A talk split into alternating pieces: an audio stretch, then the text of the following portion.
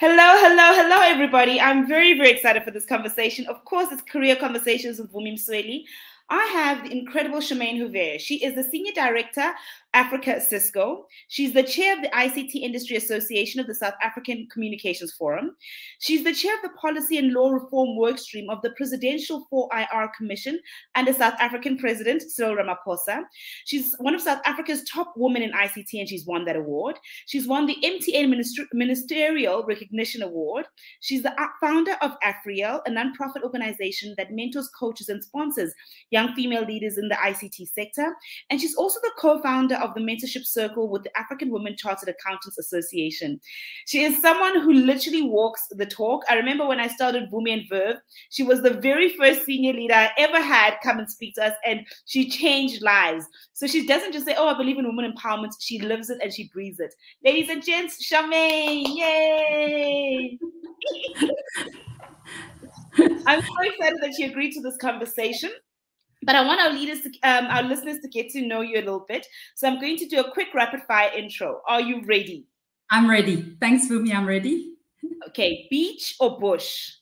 Oh, beach. I actually just come back from the beach. Really? Yes, I had a little trip to the beach, so I'm all refreshed and I'm ready. Awesome.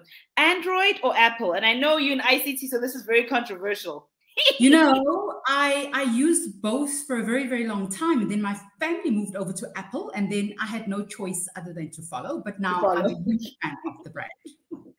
Tea or coffee? Oh, tea, tea. There's nothing I think is comforting and as warming as a nice cup of green tea, or of course our own South African rooibos tea. Rooibos. Uh, morning or night? Morning, you know, I'm one of these people who's normally asleep by like eight o'clock, and then I wake up fresh as a daisy at 2 a.m. Um, and I'm ready like to start my day. Okay. You you're like me, I'm also more of a morning person. Sedan or SUV? Oh, SUV. I think, especially with the family and everything. When I was growing up, I always had these visions and dreams of driving around Johannesburg or when I go home to KZN in the top down sedan. But I think that very quickly came to an end when you realize just how impractical it is when you've got like a thousand people that you're always traveling with. And you always climb onto things with an SUV if there's no parking. That's what I like about it. yeah, exactly. exactly. a Kindle or a good old fashioned book? Oh, I think I've always loved. In fact, I've got a library stacked with books from top to bottom. Um, and actually, I've read each and every one of them. Surprisingly, I've read each and every one of those books throughout my entire library. But I find that as age is sitting on in me now, I need a Kindle so I can enlarge in the words. And I, have got them on my Kindle. And also because I wake up at 2, 3 a.m., I need the Kindle by my bedside so that I can put it on dark settings and I can read until everyone else starts to stay in the home. Okay, okay. Uh, wine or beer? oh, wine. I love my wine. Although, again, I think with age, I'm slowly starting to move across to bubbles. So I'm not averse to the odd glass of wine when I go out for dinner. Awesome. Flats or heels? Oh, flats all the time. Like I'm back to back to back to back to back in meetings, but I do carry my heels in the bag when I have to go for meetings that require heels. But um, even now, because of lockdown, I've eased into sneakers. So I'm now more of a sneakers girl. I'm, I've become a full on um, slippers girl all the time. uh, seven colors on a Sunday or braai? Oh, I'm a seven colors girl. I grew up in KZN, and um, it's actually a rite of passage to start cooking from as mm. early as 10, 11 years old. And actually, just the other day down in KZN, I had um, our mutual friend, Cindy Koyana, Koyana yeah. and the family over, and Miss Nunu Shingila, a few other friends. And I did like a full on like curry stews. Yes. Like, and, and like, I am actually a very, very good cook as well. I cook oh. People you don't know, we're both from KZN, and you know we've got some of the highest populations of Indians outside of India. So our curries are spicy and delicious. Oh, they are like legendary. legendary. so it is dinner. You can invite anyone, dead or alive. Who is coming, and what are you cooking?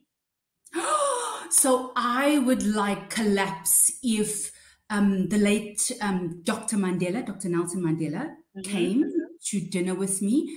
Um, he's one of the few presidents of South Africa that I did not have an opportunity to converse with and meet one on one, actually, in a mm. space.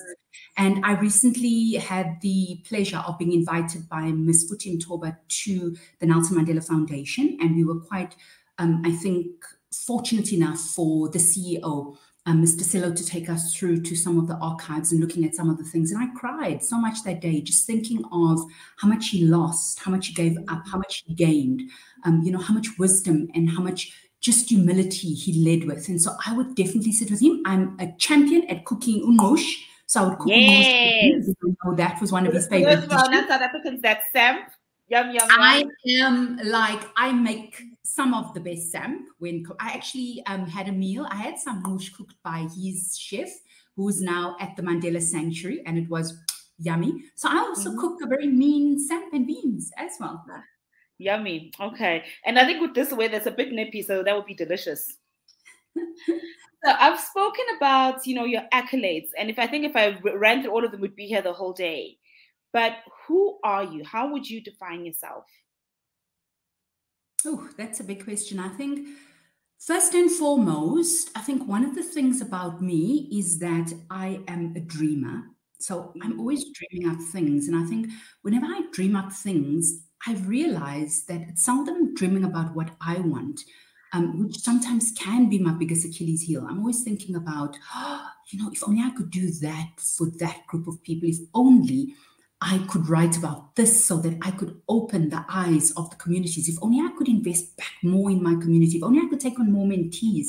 If only I could coach more and sponsor more and mentor more. So I'm always thinking about how to develop the next generation. So for me, that's very important. I think, secondly, um, I am, I think, very centered on spirituality. I'm very spiritual. So I think I'm always thinking about um, what have I done and how can I actually be a better person, if I'm a better person, would that influence others around me to be better?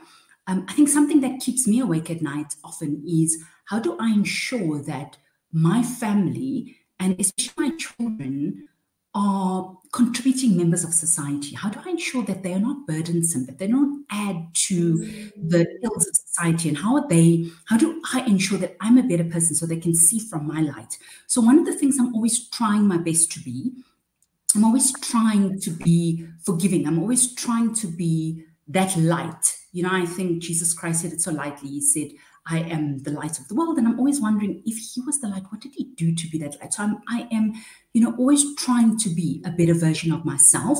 Um, I'm very proud to be a mom. Um, you know, although I, I haven't always been the mom that I've often seen. I don't drop children off at school. I don't pick up children at school. I'm not involved in school activities. I never ever have been, and I have no intention of ever being. Um, but I always try to ensure that my learnings and my lessons in life in the household are passed on because I don't rely on school. I don't rely on communities. I don't rely on anyone else to raise my kids with those values. I am very purpose driven. So I'm always trying to find out what is my purpose on life? Who am I authentically? If I had to have my last day on earth and I'm closing my eyes, I would ask myself, what did I leave behind? What was that legacy? If people think of me, what do they think of when they think of Charmaine Houvet? Or even when somebody says, Do you know Charmaine Houvet? I often wonder, what would people say about me? And I think, again, that stems from my childhood, having been raised in such deep poverty that we always worried about what, what does community say? What, what do people say about our mm. family? What do people think of us?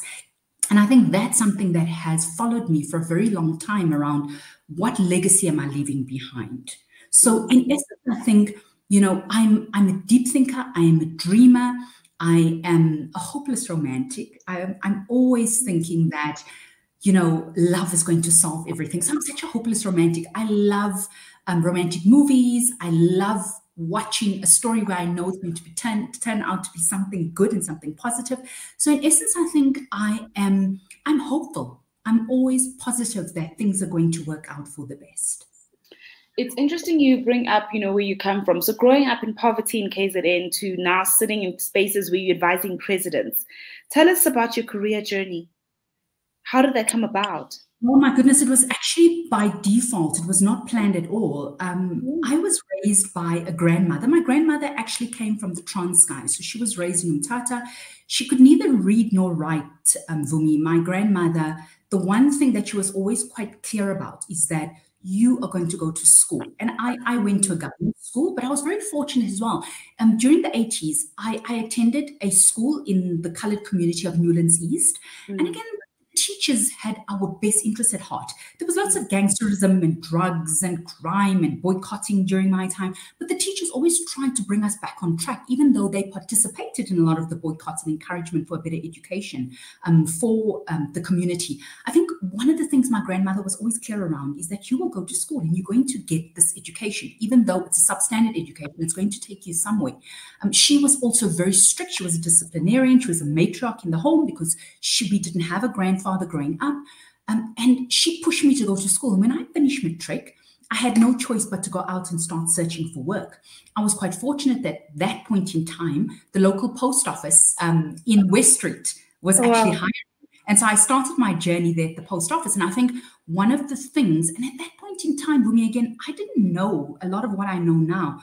I didn't know that there was a person called a mentor or a person mm-hmm. called a sponsor or a coach. I was very fortunate to have bumped across a lot of these individuals in my career growing up who influenced largely where I am today.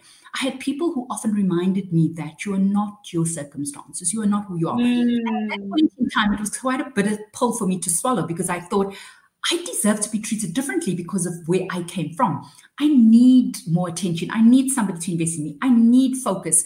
Um, I want to go on the EEAA training. And, and, and, and back then, a lot of my leaders would say, no, you need to go in with the mainstream, go where everybody else is going. You need to toughen up. You need to grow up. You need to mm. understand that you're going to be competing with people who don't look like you and who don't sound like you. And my first job, I was the only person of color. And I was mm. actually such an enigma to most people. People would come and touch my hair and say, Oh, your hair is very different. We haven't ever met anybody with your type of hair. Why is your skin tone different? Mm. We normally used to in our homes, in our kitchens, in our cleaners. Um, how do you get your mm. hair this? How do you get your hair this color? And for a 16 year old, you can imagine, Vumi, that was very overwhelming. And mm. I think quite embarrassing as well to have to you know come into this work environment that was predominantly white. But at the same time i must be honest i came across some amazing role models who i'm still in touch with today almost 35 years later who were quite invested in my journey. And and so throughout these mentors and coaches i found my way into the ict space. Um, and still it's it's it's not a very welcoming space but i think with the five or six or seven people that you do bump across, um, you do find those rare leaders who are invested um, in ensuring that you know you do make a career of where you are landed. Mm. Yeah, what an interesting career. So, what would you say has been your, you know, I always say your, your careers like this. They're they're mountains and they're valleys.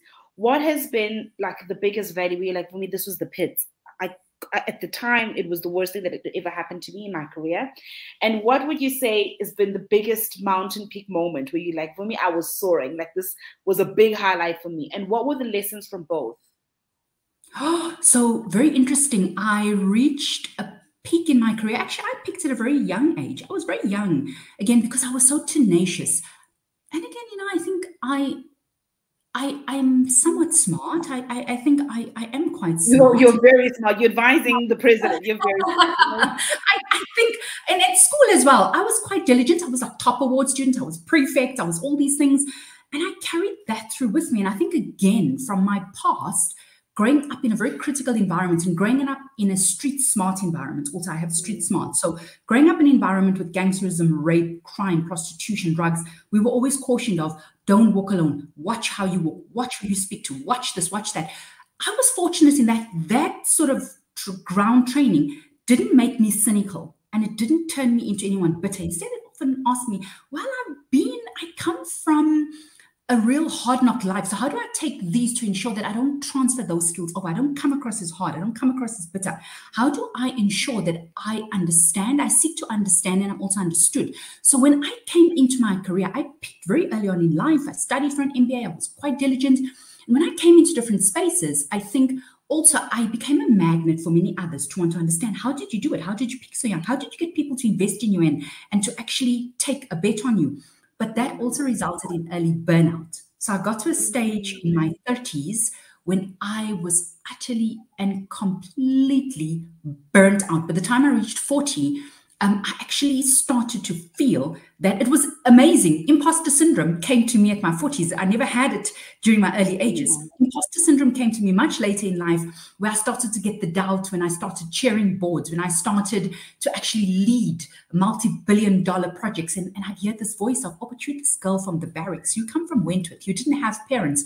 Your grandmother raised you as a baby, and you were raised on a social grant. Who are you to sit at this table and advise anybody? Mm. So I had full on imposter um, syndrome that came to me, um, I started to experience what Renee Brene Brown talks about around armor leadership. And I started to think, I've got to protect myself. I've got to get out of here. I can't do this. And I think, fortunately, also at that point in time, um, I had a mentor in Advocate Omar Rasataba, who's now at the NPA. Um, and she was the one who actually said to me, You know, Mrs. H, I think you've reached a peak time when maybe it's not a bad idea to step back. Maybe step back and think about what's next for Mrs. H. And I think that was the best mm. advice I could have gotten. I stepped out of a massive career. I was soaring. I was like on the literal horizon to be the next CEO of a, of, of a listed organization. And I just stepped out and I said, no, it's not for me. And I left without any job. I didn't have any other means or, or any other career yeah. aspiration. I stepped away and I walked away. And even when I left the industry, I had calls like 24 7. I heard, I'm hearing you leaving. Can you come join us? Can you come with us? Can you come with us? And I was just like, I need to heal. And it was the best decision I could have taken. I traveled India for a few months. I lived in ashrams. Um, I was I went full on vegan for a number of years. I just went to seek for who am I authentically? What does it mean to be? What is the mm. purpose of life? If if I'm looking at a true purpose, who am I, and why did I come? When when when there was a call for souls to enter into a body, I chose this body, I chose this life, I chose the circumstances, and I started to ask the question of gurus, of Sufis, um, of Buddhists, of the different Toltec leaders. Why did I come here? Why am I here? And that was the best thing I could have done. I ran off to go and visit my mom in law in the Philippines. I lived on the beach as a beach bum for a couple of months until I got a call that said, Look, we need help in government. Um, do you want to come through? And I think that was the call that got me back grounded again. And I think it leads into my peak. It was one of the toughest roles that I've ever experienced in my life. I think I've got so much sympathy for people who raise their hands to go and work in government and who come into an environment that's volatile, that's complex, that's uncertain, um, and that's very ambiguous. And I don't think anything trained me or anything prepared me, not my childhood, not any gangster that chased me down, not anything I could have ever remembered prepared me for working in a government environment. It was scary, mm. fragile, it was, you know, it, it, but it also trained me to be such a different person. I, mm. I, I to the boards, to the CEO. I was, I was then working for Mr. Freeman Nomvalo, who I reported to until he left, and then he went off to SAICA. And I reported into Dr. Mohapi, who was a former colleague at Telkom who came to join me there. I had some of the most magnificent colleagues who I worked to to start to bring together the entity. And but at the same time, you know, I think there were elements of threats, of danger, of bullying and, and I think that also got me to tap into a soul of don't forget why you are here. You know, I would have messages um, taped onto my car, warning me, you know, but and and then again, I think that's what got me to leave. And then my husband said, you know what, it's just not worth it. Why do you want to put a camera and to see who's posting these things on the car? You know, just leave, just mm-hmm. go back. And again, that got me, interestingly enough, it was the peak um, that got me to become somebody different, that got me to become more compassionate, that got me to become more decent, that got to become more understanding of the journey that those who are truly invested in public sector, in government, why they do what they do. It also got me to understand the darker side of a career and mm. how not to lean into that side and, and how to also ensure that I, I remain um, invested in who I am as as you know my being so i think even leaving there got me to also reconsider and to become a mom again. I think it was quite late already. My kids were already grown, they were already quite mature, they were already on their own paths. But I think it got me again to become, it got me to take a step back and understand and realize that I'm more than a career. And that's how I actually birthed Afriel. So that's where Afriel actually came from. It was my time again um, of taking a deep breath and reflecting and stepping out of the corporate space as a whole. You know, that's I think that's one of the things I find myself now um, challenged with is uh, what is the grandest, highest expression and vision for myself? Who am I? And it's one of the hardest things to do, and to be able to take that time out to reflect on why am I here? What is my purpose? Yeah, that's something that really resonates with me. I'm praying and meditating on this a lot. So yeah, that wasn't. And again, it was something. It wasn't an answer that I got on my own. Again, as I say, I traveled. I traveled to Egypt. I traveled to Israel. I traveled to India. I traveled to Amsterdam, and I even, you know, went on a very rare journey. Um, you know, just again, you know, seeking. Um, is this possible? I went on smudging journeys. I went on so many different things.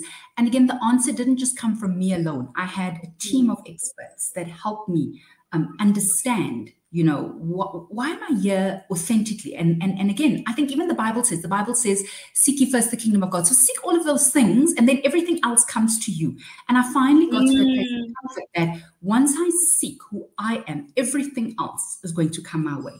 And i think that for me vumi was just that point of assurance that i am on purpose. I, i'm i'm in the right path you say you had people supporting you. So in your career you mentioned you know you've had mentors. You believe in mentorship and sponsorship because it's clearly something you experienced that changed. Do you currently have people who are like part of your career advisory board? And even retrospectively so people who may have been members of your career advisory what was the best piece of advice they've ever given you? It was a very tough piece of advice. Um, there were many different things. There were so many things I've got so many people that guide and advise me. I've got a huge group of friends from, you know, Nosipo Molope to Trifosa Romano, um, up to Cindy Koyana. Um, you know, I have Irene Shanley, who's absolutely phenomenal, Miss Shamla Chetty from Duke Corporate Education. So many phenomenal leaders in my life. But the best piece of advice I got was from a mentor that I worked and reported to, Advocate Omar Rasatabo, where the, at that time I thought, this is the cruelest, toughest woman I've ever come across. But she sat me down at one stage when I was actually vying for a group executive post, which was then in a massive company of over 60,000 people. There were 25 of us. And she said to me, You know, Mrs. H, the one thing I want to guide you around, don't become one of these leaders who has to come late to a meeting because you've got to drop off kids at school and pick up kids at school, or because, you know, you've got to rush to go home and prepare something, or because things are falling apart because you've got meet somebody waiting to do something at home.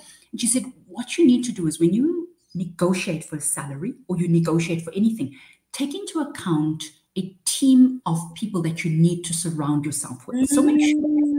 You have somebody who takes kids and drops them off at school. Make sure that you have somebody who comes and works with kids to make sure that homework is done and make sure that your home is so well run that when you are called to a meeting at seven or eight at night, you are not stressing and panicking and you're not half hearted about this relationship at work. Um, so she said, make sure that your family is so well taken care of that you put yourself into your work environment and you achieve whatever goals and whatever objectives that you think you need to achieve the second piece of advice, advice that she gave me was don't leave the corporate advice with the corporate world, world or environment before you've really left. So often you have people in the work environment who say, oh, just got one more year before I retire. I can't wait for that day. Or people say, oh, I'm so actively searching for a new role.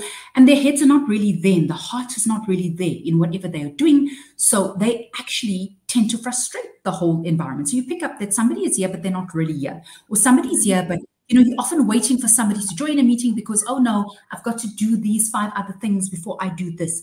And she said to me, just make sure that this is a massive role that you're signing up for. So make sure that you are really invested in this. And the day you decide to leave, leave on that day. Don't leave a year or two down the line and you're planning for your departure while you're inconveniencing everybody else. And at that point in time, I thought, what horrid, tough advice.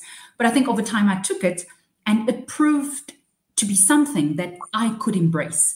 Um, and it got me to also ensure that I did a lot of what I was happy with. So I think that helped me a great deal, but I also am spoiled. I think I say spoiled, and I'm blessed in a sense that often when I'm at a crossroads, I've got an ecosystem of people that I can tap into. There's no one that I cannot access. I mean, even from Judge Mervyn King, I would call him and say, mm. Judge King, I'm at a crossroads. You know, Michael Judin from the King Commission. I need you to come and speak to a group of youngsters. Come and can you come and have coffee? You know, there's so many mm. people.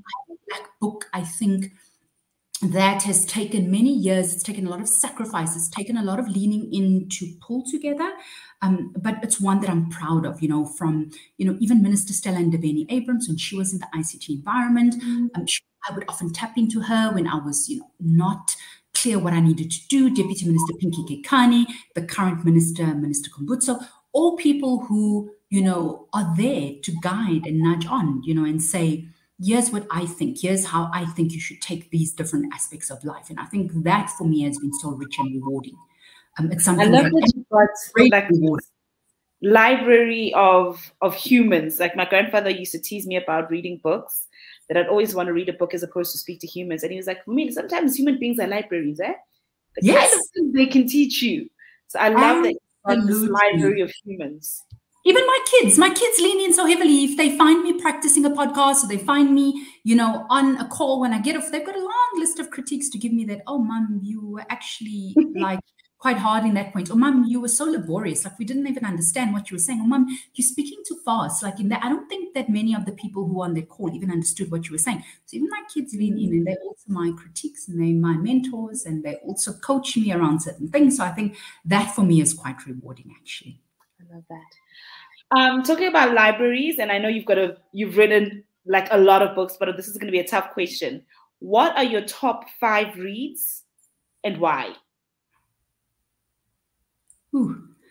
Yeah, that's a tough one. So I think actually one I'm reading right now, by the way, actually something I'm reading, and it's a one-year read, Vumi, and I'm on it for the third year now. It's taken me three years to read, is a book called A Course in Miracles. And what this basically teaches you, so course, it's it's taken me three years to read, and not because it's a difficult read. It's just because uh, the practices within it are just so, I think, soul rendering. Because it's got advice in it that says, "I only know the past. I don't know anything else but the past," and that's so true. Because every time I reach an encounter, and that's why I think we we find things so um, I think, huge to try and enter because every time you enter a conversation, the first thing you think of is, I remember this. This happened to me in the past. I'm not going to let it happen again. So, one of the guidance it gives you is you only know the past. And something else it says is, you know, um, my only purpose on this earth is salvation. I'm here for salvation. I'm here for forgiveness. I'm here for nothing else but salvation. So, that book is something that's on my bedside. I read it first thing at, in the morning, in the afternoon, at night, and I'm obsessed with the Course in Miracles. Um, the second book is very linked to the first, actually. Um, it's a book by Iyanla Vanzant called Forgiveness, and it's something that I did during lockdown. And it's 21 days to forgive absolutely everybody 21 days to forgive yourself, 21 days to forgive God, 21 days to forgive men, to forgive women, um, 21 days to forgive absolutely anyone you can think of, your brothers, your sisters. Because again, I think one of the things I've realized is that so many of us walk around with thoughts of such injustice. We walk around with thoughts of such attack that um, we're always ready to attack because we've been attacked. And um, we just find that there's so little forgiveness that we so we find it so difficult just to say, oh well, okay, so so and so did what they did to me, and that's fine. I'll move on in life. So that was a very hard, I think, read for me, and also a difficult exercise to have to write letters to various people over the 21 days. But I found it absolutely rewarding. So Iyanla Vanzant is a favorite author of mine, and I think it's very rewarding to finally get to a point, a point where you, without anyone having to say they are sorry, you can still move on and forgive. I think the third one for me. Now you want me? I want to read that one because I, I love her. One day my soul just opened up. That one just. Oh, so yeah. So she, she's very powerful in terms of making mm. you reflect. A third mm. one for me is also linked to the other two. Um, it's a very quick, easy, flat read. It's by Deepak Chopra and it's called um, you know, why God laughed or uh, why why is God laughing?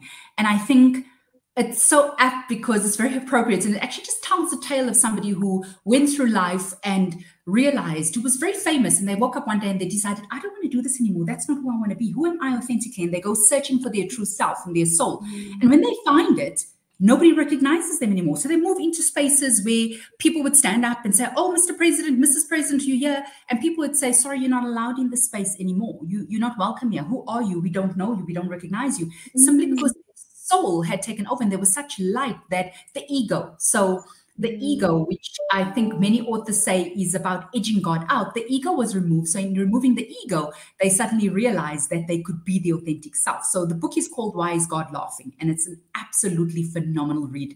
Um, my next book that I absolutely love, love, love um, is a book um, by Marianne Williamson, and it's called A Return to Love. And it's based on A Course in Miracles. It's based on A Course in Miracles. So, it's yeah. absolutely amazing. And all she says is that from everything you do, do it from a point in love. Um, and all we really need, and again, it's the Beatles song, All You Need Is Love. She says, mm. every transaction, every interaction, everything that you do, let it start from love.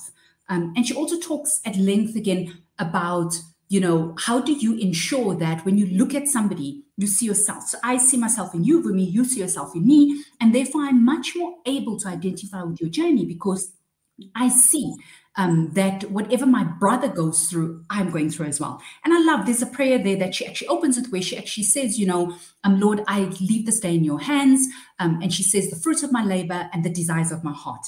And she talks about today I pray for my brothers. And in brothers, it means I pray for everyone. I pray for my brothers first, and then I pray for myself. May we be blessed. And I think something important that she says is, may our minds be healed and may we return to love.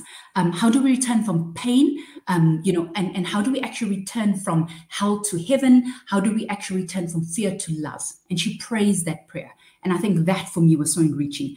And i think a final favorite for me because i've read every one of his books is paulo coelho um, the alchemist. And i think what i love about it That's is you, you know you do everything and you come right back to where you started. So you search and you search and you search and you search and you search and in the end you think actually what I was looking for has been inside all along. What I'm looking for is actually I'm looking for me.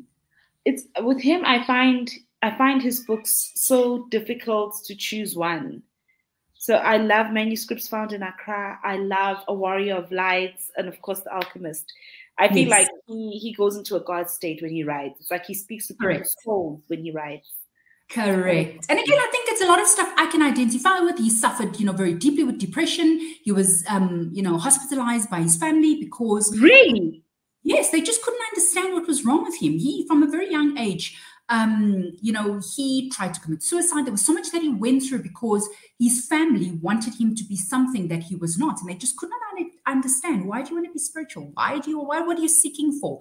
Um, you know, and I think for me, there are so many parallels and so many areas that I can identify with because humanity, or you know, humans always tell us, no, but you've got to aspire. You have to be the next CEO. You have to be the next president. And all he wanted to know was, who am I? Who am I? Mm. And that's all his journeys and his searches were about. Who is Paulo Coelho? Um, and I think that's why his reading resonates with me so much. You've been able to travel quite a bit in, in pursuit of answering that question. And I'm sure there's spaces that you walk into where it's easy to recalibrate and find that answer very quickly. So, what is your favorite place in the world where that happens for you?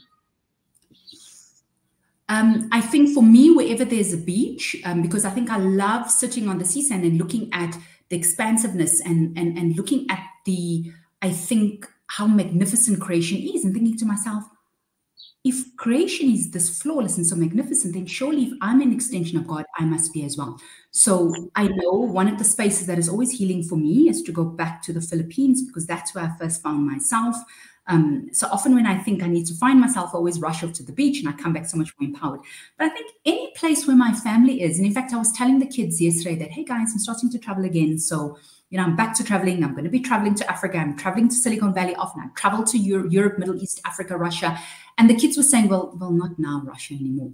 Um, but the kids were saying, you know, mom, we know you don't like traveling if we're not there. So we know that the only places that you really like a lot are where we are. And they're quite right. I think we, wherever, wherever my family is, is where my favorite place has become now. I think, especially with lockdown, I didn't realize just how much of an introvert I enjoyed becoming. So I really and truly love that sense of just being wherever my family is.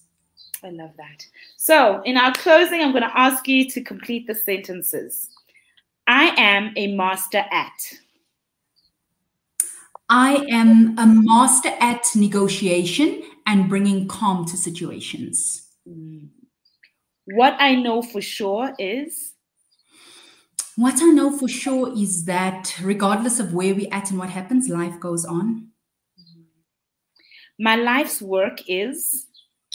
my life work. My life's work is um, shining light and bringing healing into spaces. Mm.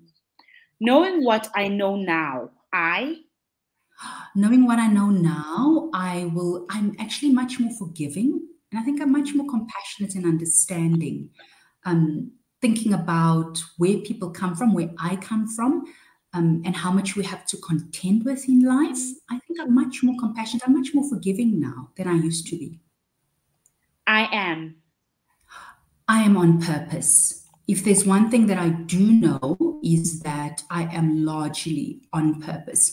And on the odd times where I fall out of purpose, the universe is very swift at smacking me and getting me right back again on track. Can I think of a better way to end our conversation? Lady C, thank you so, so much. I appreciate you making the time, and I'm sure our listeners thoroughly enjoyed it as much as I did. Thank you very much, Vumi, and thank you for all the listeners for actually tuning in. Have a good long weekend. Awesome. Guys, thank you so, so much for listening. I hope you enjoyed the conversation as much as I did, and make sure to tune into the next uh, installment of Career Conversations with Vumi Msweli.